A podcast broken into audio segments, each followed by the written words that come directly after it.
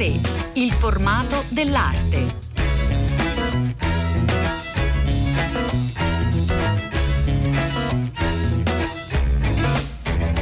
Buongiorno, buongiorno, a tutti gli ascoltatori da Elena del Drago eh, a tre con una nuova puntata racconta eh, davvero le croniche artistiche di una riapertura difficile e pertanto anche eh, importante da segnalare, da narrare. Eh, noi oggi vi portiamo a Ferrara dove a Palazzo dei Diamanti va in scena fino alla fine di settembre una mostra su uno degli artisti più misteriosi e intriganti della street art e non soltanto. Avete già capito che stiamo parlando di Banksy, eh, il centro dell'attenzione mediatica eh, molto spesso, eppure è difficile eh, conoscere qualcosa eh, della, eh, della sua biografia. Forse qualcuno che invece ci può raccontare qualcosa è proprio Stefano Antonelli che è con noi. Buongiorno, benvenuto. Buongiorno Elena e buongiorno a tutti gli ascoltatori. Stefano Antonelli è co-curatore di questa mostra, eh, racconteremo eh, poi altri aspetti, però davvero all'inizio ci fa piacere da un grande esperto di Banksy sentire eh, proprio eh, così un, un'idea di questa personalità così sfuggente. Beh Elena, la prima cosa che salta agli occhi se lo guardi dal, dalla prospettiva de, dell'arte è che l'arte odia Banksy. Il mondo dell'arte, i critici eh, sono spietati con Banksy, mm. dicono che è infantile, che la sua, la sua arte è banale, ma il pubblico adora Banksy. Ogni cosa che fa raccoglie la sua, uh, una mostra che ha organizzato nella sua città natale, a Bristol, ha fatto 350.000 spettatori. Mm. Il, uh, Banksy lavora su scale che uh, l'arte non conosceva prima. Le sue opere sono dei, dei parchi a tema, per depressi però. Eh, realizza... No, Perché parchi a tema per depressi, Antonelli? Beh, lui ha fatto una, un lavoro eh, nel 2016, si chiamava Dismaland, era un parco a tema dove tutti erano annoiati e il personale anche era frustratissimo e ti trattava male.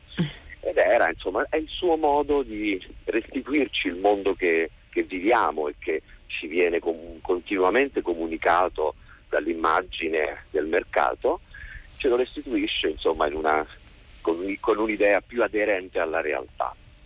E questo ne fa, ne fa un artista veramente particolare e oltretutto c'è questa questione della, dell'anonimato, ma più che dell'anonimato è del fatto che Banksy non incassa la sua popolarità, non è interessato ad essere popolare in un mondo dove invece tutti sono interessati ad essere popolari. E insomma tutto questo meccanismo di contraddizione incuriosisce, le sue le immagini che crea diventano immagini di tutti, sono come le grandi canzoni, no? come volare. La, la, bambina col palloncino è un'immagine di tutti. E insomma cerchiamo di portare questo artista al grande pubblico e in un grande museo, insomma come Palazzo dei Diamanti, sarà un'esperienza speriamo interessante per il pubblico. Quello certamente, ma la sua riflessione Antonelli era eh, molto eh, interessante anche da eh, approfondire questo rapporto tra l'arte contemporanea e il successo, devo dire, evidente, stra- straordinario di Banksy. Ehm, co- cosa ci racconta anche proprio della, del mondo dell'arte? Ma, eh, il mondo dell'arte è un mondo dominato dalla pluralità. Eh, non c'è, non c'è una, un, un, ambito dell'arte che può avere la pretesa di essere più arte di altro. Si tratta di un mondo che è fatto di proposte eh, e di appassionati come, come molti mondi, insomma. E quindi si creano delle grandi questioni, soprattutto intorno agli aspetti economici, perché c'è un fatto molto particolare che riguarda eh, la nostra cultura. La nostra cultura è il successo di un romanzo determinato dal pubblico, il successo di una canzone determinato dal pubblico, di un film determinato dal pubblico, il successo di un'opera d'arte non è determinato dal pubblico. E questo crea mm. pone delle questioni, delle domande. In questo caso abbiamo un artista che invece eh, il cui successo è determinato dal pubblico, è il pubblico che lo vuole, che lo porta inevitabilmente nel recinto sacro dell'arte e il recinto sacro dell'arte cerca di difendersi, insomma di dire queste, queste cosette così da, che si fanno in mezzo alla strada eh, eh, no, non, non, ci appartengono. Il mondo dell'arte dà un'immagine di sé no, eh, di, come una, un'area asettica, il wet tube eh, Anche dal punto di vista del linguaggio, quello di Banksy è molto immediato, spontaneo, eh, naturalmente il, a livello invece eh, del, del, mondo dell'arte si ha l'idea di dover eh, essere più sperimentali, dicono alcuni, più ermetici, dicono altri. Beh, ognuno ha una sua idea di arte. Eh, se vuoi quella di Banksy è un'arte eh, populista, no? un po' mm. in linea anche con lo spirito del tempo. Tutti sembra che cerchino di comunicare con le persone, il pubblico, eh, e che si stia in qualche modo ridefinendo un'idea di cosa è pubblico. E Banksy è propriamente un artista pubblico. Mm. che forse contribuirà a ridefinire che cosa significa. Per, per, molti il pubblico è il mercato, il consumo, il, noi siamo, no? eh, i consumatori. Eh, invece probabilmente ci stiamo riacquisendo una nuova idea di pubblico e Banchi ci può aiutare a ridefinirla. E speriamo che siano moltissimi i visitatori a Ferrara Palazzo dei Diamanti. Grazie molto a Stefano Antonelli. Grazie a te Elena e un saluto a tutti gli ascoltatori.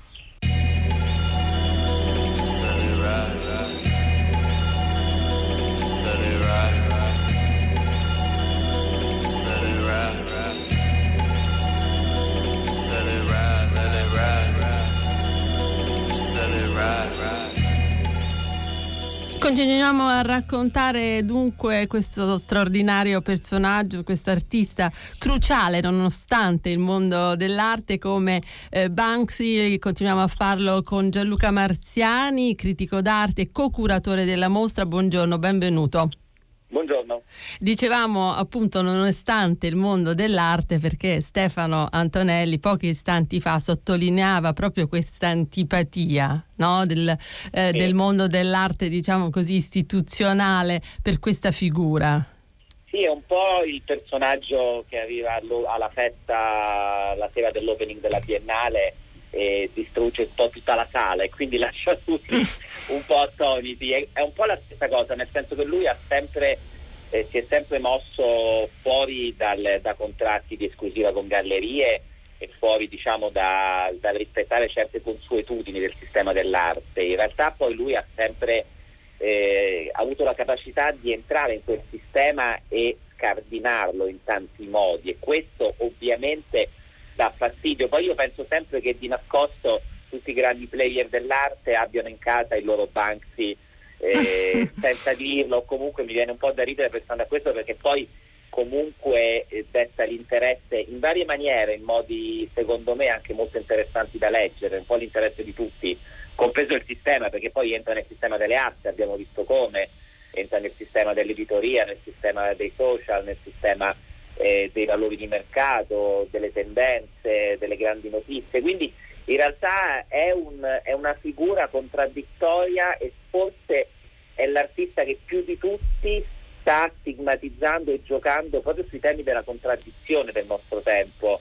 E mm. forse è molto più complesso concettualmente di quanto alcuni vorrebbero far pensare, delle volte banalizzando l'intervento, banalizzando l'idea, in realtà lui è un grande detonatore di, di spunti, di idee, questo secondo me lo rende un artista interessantissimo perché poi lui costruisce delle vere e proprie operazioni attorno all'opera Ecco, ci, ci, racconti questo Gianluca Marziani, ora poi entreremo in mostra sì. a Palazzo dei Diamanti a Ferrara, ci, ci faremo raccontare eh, proprio di sala in sala, insomma come siete riusciti a sì. ra- racchiudere dentro un museo un artista così appunto esplosivo, mediatico, eh, però sì. le sue sono proprio delle operazioni concettuali, Gianluca Marziani.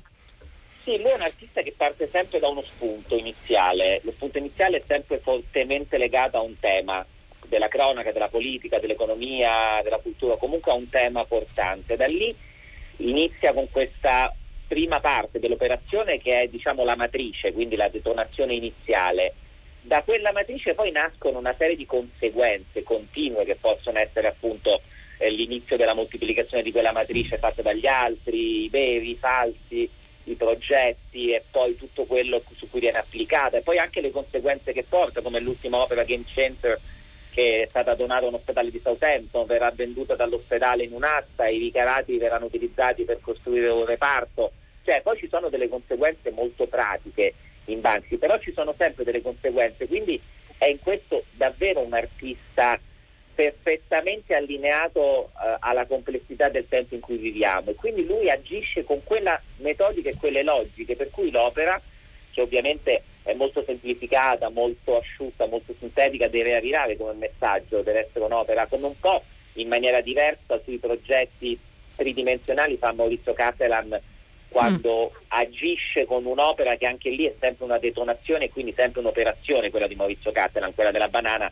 è la più evidente ed è stata quella più, più lampante, ma è un'operazione, se ci pensate, molto simile a quella della banana, alle operazioni che fa Banksy, dove poi in fondo si dice vabbè ma il valore dell'opera iniziale, oddio ma che cos'è, due banane con lo scotch. E poi da quel momento si è parlato di quel lavoro per mesi e se ne parla ancora ed è mai diventato una specie di archetipo. Ecco Marziani, una cosa interessante è proprio, sappiamo che eh, l'ha raccontato diverse volte Cattelan, il suo metodo per arrivare a una uh, immagine così potente, così riassuntiva, è quello di sì. immagazzinare, sfogliare riviste, cercare di accumulare nella mente più immagini possibili. Sappiamo invece come lavora uh, Banksy? Intanto ha una matrice che è quella ovviamente dell'artista di strada nel senso più ampio del termine, nel senso che viene da un tipo di formazione proprio legata a Bristol, legata alla sua vita legata al suo entourage che è molto più aggressiva rispetto alla città, quindi rispetto al mondo esterno, mentre Catalan è molto più concentrato sull'oggetto iconico che poi è la sintesi, come dicevi, di un qualcosa che c'è nell'aria. E lui quindi agisce sempre poi ovviamente con una matrice di anonimato, con una matrice di inizio intervento che ha una sua diciamo, qualità eh, abusiva perché ovviamente eh, deve intervenire nascondendo l'identità e tutta una serie di passaggi che già conosciamo. E poi da lì ovviamente l'utilizzo di strumenti che hanno un approccio più tipicamente urban di solito, quindi lo stencil in particolare che ovviamente permette anche grande velocità esecutiva, eh, fuggire dal posto in cui è stato fatto, poi eh, lo fa Banksy, lo fa un assistente di Banksy, eh, è un po' come dire eh, ma Jeff Koons dipinge, no, la, dipinge la Factory, però non ci poniamo il problema né in asta né al museo se quel rosso lo ha messo Jeff Koons, il problema è su tutt'altro piano, non estetico. E credo che con Banksy sia un po' la stessa tematica, eh, l'ha fatto Banksy, l'ha fatto qualcun altro del suo, non ci interessa, nel senso è interessante tutto quello che c'è prima il, proprio l'idea naturalmente. Sì, credo sia quello molto interessante da studiare da capire meglio capiamo meglio anche molto di noi eh, secondo me capendo Banksy eh, sì, certamente un grande artista eh, che avete appunto riunito a Ferrara a Palazzo dei Diamanti che ha aperto eh, fino al 27 settembre una grande mostra prima di una chiusura poi del museo per il restauro. Ecco quale opera avete selezionato per raccontare mm, questo artista così complesso, Marziani? Questa è una mostra che sta crescendo tappa dopo tappa e sta, arriva da Genova, da Palazzo Ducale in una versione aggiornata e sarà poi ulteriormente aggiornata con dei nuovi lavori nelle tappe successive. È una mostra dove noi abbiamo raccolto eh, quasi tutto l'impianto storico delle serigrafie di Banksy, quelle stampate dalla sua stamperia che sono un po' il corpus principale delle immagini, diciamo un po' le fondamenta visive dell'immaginario Banksy, dove ci sono più o meno tutti i temi iconici, dalla ragazza, dalla balloon girl al flower trower, tutti i temi iconici di Banksy Topi, la scimmia, e quindi eh, davvero il Banksy pensiero raccolto in queste serigrafie, nel nostro caso ovviamente abbiamo scelto serigrafie eh, originali, timbrate, che avessero anche una provenienza più preziosa. Assieme a questo la cosa importante è che abbiamo una serie di pezzi unici, abbiamo dei frammenti di scenografie di Dismaland, abbiamo un suo oggetto mobile che viene proprio dallo studio di Banksy che è stato appunto graffitato in un certo modo, abbiamo un quadro, un unico pittorico che insomma contiene dei temi che lascio poi anche alla curiosità del pubblico scoprire. Eh, abbiamo quindi una serie di sculture, abbiamo questo bellissimo eh, Mickey Mouse Snake che è un'opera fondamentale tra le sculture di Banksy, una delle più importanti e a cui diamo insomma, uno spazio di grande, di, di grande centralità. E poi tanti, tantissimi elementi che potremmo chiamare appunto multipli da una parte, potremmo chiamare oggetti dall'altra, quindi abbiamo tutte le copertine dei dischi che Banksy ha realizzato, sono oltre 40 nel suo percorso, abbiamo una serie di, eh, di gadget che poi sono diventati delle vere e proprie opere, magliette in tiratura limitata, una serie, tutti i poster della, di alcune sue mostre realizzati in, in, serie, in serie speciali e limitate che abbiamo trovato e sono diventati anche questi poi dei pezzi d'asta con dei valori ormai impazziti. E quindi abbiamo tanti percorsi, tanti memorabilia, tante cose che poi diventano, abbiamo video, abbiamo frammenti che abbiamo raccolto e montato assieme, quindi abbiamo un percorso abbastanza completo che poi abbiamo ulteriormente completato con dei testi importanti che affiancano ogni opera, per cui voi in mostra vicino ad ogni opera, ad ogni oggetto, ad ogni singola presenza avrete un testo molto chiaro, molto ricco di dati che vi spiega tutto, da dove proviene quel pezzo, perché è stato fatto in quel modo, se ha fatto altre mostre, il contenuto. Beh, insomma, mi sembra proprio una poetica di grande apertura in linea con quella dell'artista. Assolutamente e soprattutto abbiamo cercato di fare una mostra che non fosse ovviamente come accade nel mondo una mostra di raccolta di pezzi di Banksy e messi insieme in una mostra con un'anima commerciale, ma invece una mostra molto analitica, una mostra molto museale e che abbiamo cercato di fare proprio studiando il fenomeno, senza né esaltare né fare appunto cose che non fossero lo studio analitico del fenomeno Banksy per capire anche noi il perché di un successo planetario, il perché certe immagini funzionano in un modo spaventoso rispetto ad altre e rispetto anche ad altri artisti. E la mostra vuole proprio indagare il fenomeno, quindi da questo punto di vista Palazzo dei Diamanti, che non era abituato a fare una mostra di questo tipo, venivano da, da storie di mostre molto diverse, sì. molto più classiche. Abbiamo cercato di farle in maniera molto classica, come anche il catalogo della mostra, è fatto con un'impostazione assolutamente non eh, da storici dell'arte da, perché indagano per capire. Come credo vada fatto ne parlavo con Caroline Christoph la direttrice di Castello di Rivoli che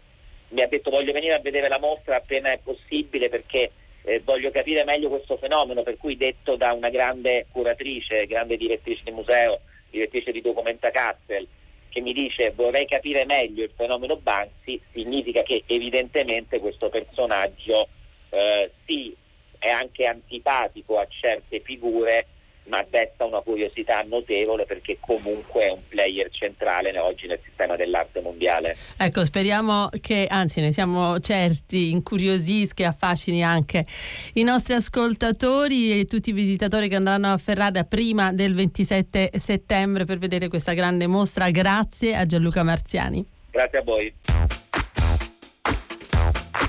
Pagine d'arte.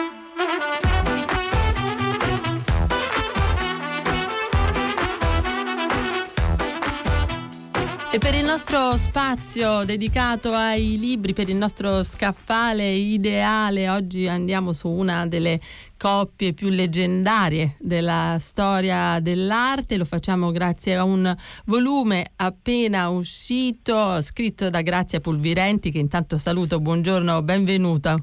Buongiorno, buongiorno, a lei e buongiorno a tutti voi. Eh, germanista, saggista, ha scritto eh, molti libri, questo è l'ultimo, eh, Storia intima, non dipingerai i miei occhi, è il titolo, sottotitolo Storia intima di Jean Ebuterne e Amedeo Modigliani, dicevamo una delle coppie più insomma, note della storia dell'arte anche per il destino tragico, per la fama straordinaria di Amedeo Modigliani che in qualche modo grazie a Fulvirenti ha così un po' nascosto il talento proprio di Jean Buterni. Intanto raccontiamo chi era ai nostri ascoltatori eh, la compagna di Amedeo Modigliani e soprattutto l'artista Jean Buterni.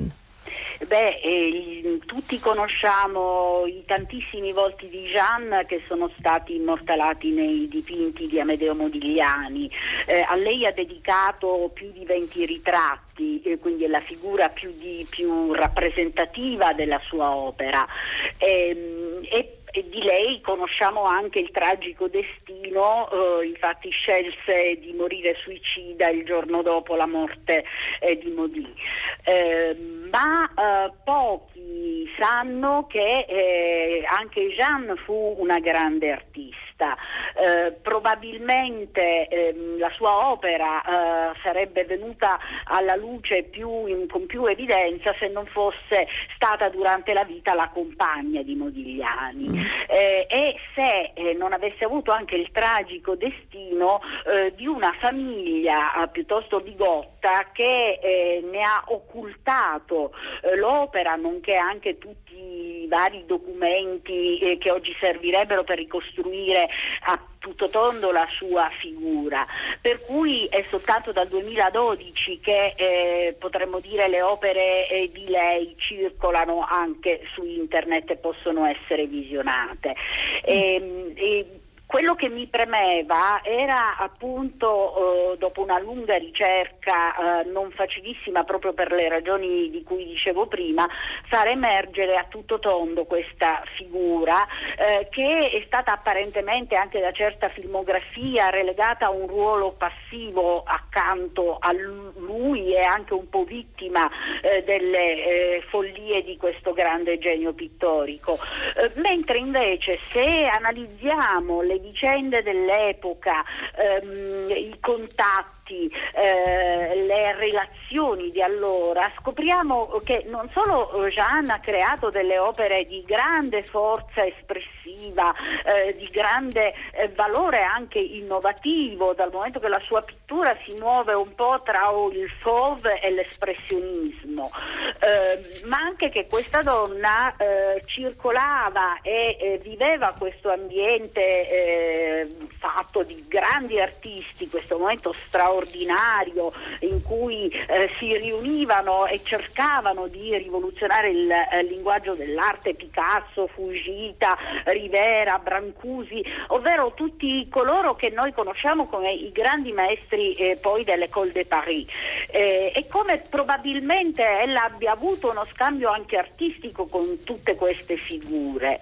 Tra l'altro, oltre al talento pittorico, Jeanne aveva una grande predisposizione alla realizzazione di abiti, di gioielli, eh, cuciva i vestiti da sé eh, e comunque sfidò eh, diciamo, i, le regole familiari, le regole del mondo borghese, eh, piccolo borghese dalla quale proveniva, rompendo drammaticamente con la famiglia e con il grande affetto che era il fratello André proprio per una scelta che una diciannovenne eh, compì con grande determinazione eh, spirito di rivolta, direi. Lei ha scelto di rendere la personalità, il carattere, di entrare eh, proprio nell'intimità di Jean Buterne in una maniera particolare in questo libro che ricordiamo è edito da Jouvence. Eh, ecco, la, eh, è, è, particolarmente interessante eh, come ecco, ha, ha, cercato di immaginare le reazioni a eventi, quadri, episodi che noi abbiamo sempre conosciuto da un'altra prospettiva.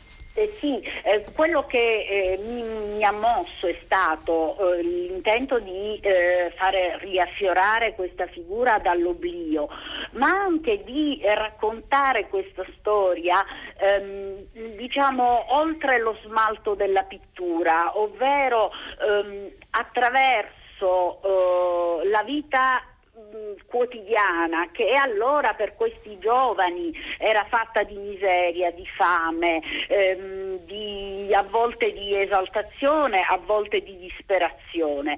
Per cui eh, ho costruito una trama narrativa piuttosto polifonica dove evidentemente prevalgono le voci di, prevale la voce di Jeanne e insieme alla sua anche quella di Modi, ma dove si intrecciano le voci di questi grandi artisti con cui hanno convissuto eh, il dramma di quegli anni eh, bellici, eh, nonché il periodo della, eh, della diffusione dell'epidemia spagnola, ovvero appunto come dicevo oh, Picasso, Deren, Braque, Cocteau, Maria Vassiliev, Constantin Brancusi, Utrio e così via. E, e, quindi di utilizzare l'espediente del dipinto del disegno, però non per fare una reale extrasis, eh, ovvero una descrizione di quel dipinto, ma come una sorta di pretesto per eh, guardare dentro il dipinto, per attraversare il dipinto e, e, e tentare eh, di eh, evocare eh, il, mondo reale, la vita reale, la sofferenza dei corpi, eh, la, la, la, la, fame, la, anche l'uso e l'abuso di alcol e di droghe che caratterizzava ovviamente non solo Modigliani ma tutta la cerchia eh, degli artisti con cui ha vissuto, questi hanno vissuto oh, questi anni drammatici. Ecco, è anche un eh, modo per vedere come eh, Jean Butern guardasse alla, alla pittura di, sì. Modi, di Modigliani. Quello che mm, mi ha sempre colpito è che comunque Jean avesse uno stile eh, completamente autonomo, dove magari eh, lei avvertiva eh, la, la, grandezza del compagno, ma eh, di cui in un certo senso non condivideva le scelte perché eh, le opere di Jean, a differenza di quelle di Modigliani, sono proprio incentrate su una ricerca eh, della relazione nella dimensione quotidiana, eh, dei rapporti eh, fra la figura umana e lo spazio, fra gli oggetti e le cose che disegnava e dipingeva, mentre lui cerca questa sorta di anima, eh, questa, è, è mosso da questa disperata ricerca di andare oltre l'apparenza per far emergere nell'apparenza l'anima e questo nella, nella lettura che io ho fatto delle opere di Jean eh, diventa non un modello per Jean irraggiungibile ma una modalità che lei non condivide perché cerca dell'altro, cerca l'umanità, cerca la, la, la, la sofferenza, cerca le piccole cose, no?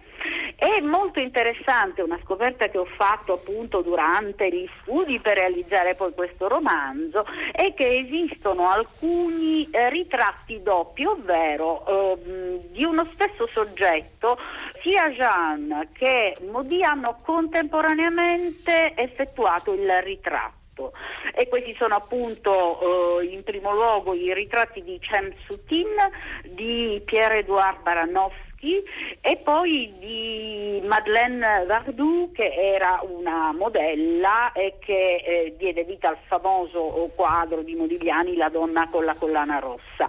Ecco che proprio confrontando questi ritratti che nacquero in una sessione congiunta di Posa, possiamo veramente comprendere la grandezza di quest'artista e che non si fa minimamente influenzare eh, dal maestro maestro in un certo senso, eh, fino a un doppio autoritratto che è, stato dipinto da entrambi, eh, dove è, lì è più difficile comprendere realmente eh, chi abbia fatto cosa, è soltanto ovviamente una invenzione, eh, poi eh, la, mm, quello che io narro di questo doppio autoritratto. È eh, che bisogna andare a leggere. Grazie davvero a Grazia Pulvirenti. Non dipingerai i miei occhi è il titolo del suo libro, Storia intima di Jean Buterne e Amedeo Modigliani per Jovons Editore. Grazie. Grazie a lei e grazie a voi tutti. Grazie Buona ancora. lettura. ecco. Grazie. Feeling known like a Banksy. Leave me out to ride. I've been throwed off the pimp seat. Leaning to the side. Gotta go where they can't be. Pull up with the pride. Let them know that they ain't me. And I'ma show you why. Feeling known like a Banksy. Leave me out to ride. I've been throwed off the pimp seat. Leaning to the side. Gotta go where they can't be. Pull up with the pride. Let them know that they ain't me. And I'ma show you why. Hold up. All my friends are famous. All these bitches hate us. All my exes want it. All these drugs are painless. Really ain't no faking. Won't switch up for the taking. I move that fish, I'm flaking. She snort that Noriega. Hopping out bodegas. I smoke that brand new Lambo. Courtside, I feel like Samuel. Nickname no Rando Rambo. Schwarzenegger like Commando. Outside your house in camo. Ain't running out of ammo. I hold that weight like camo. Keep mine in the street, I put a saddle on it. Gucci link on the sink, shine for all the homies. Move aside if you scared, you ain't fucking bout it.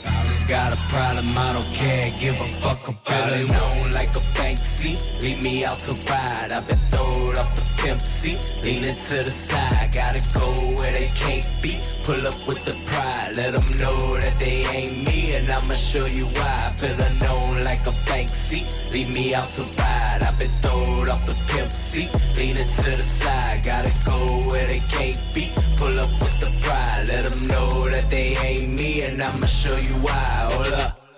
E Banksy davvero continua ad interessare non soltanto il mercato dell'arte, gli appassionati in tutto il mondo, ma anche la musica. Il rapper di New Orleans, Cetta, gli ha dedicato un brano in particolare intitolato Banksy, appunto, e con queste note vi salutiamo. Cettina Flaccavento ed Elena Del Drago vi salutano, vi augurano un buon proseguimento d'ascolto e vi danno appuntamento come sempre sabato prossimo.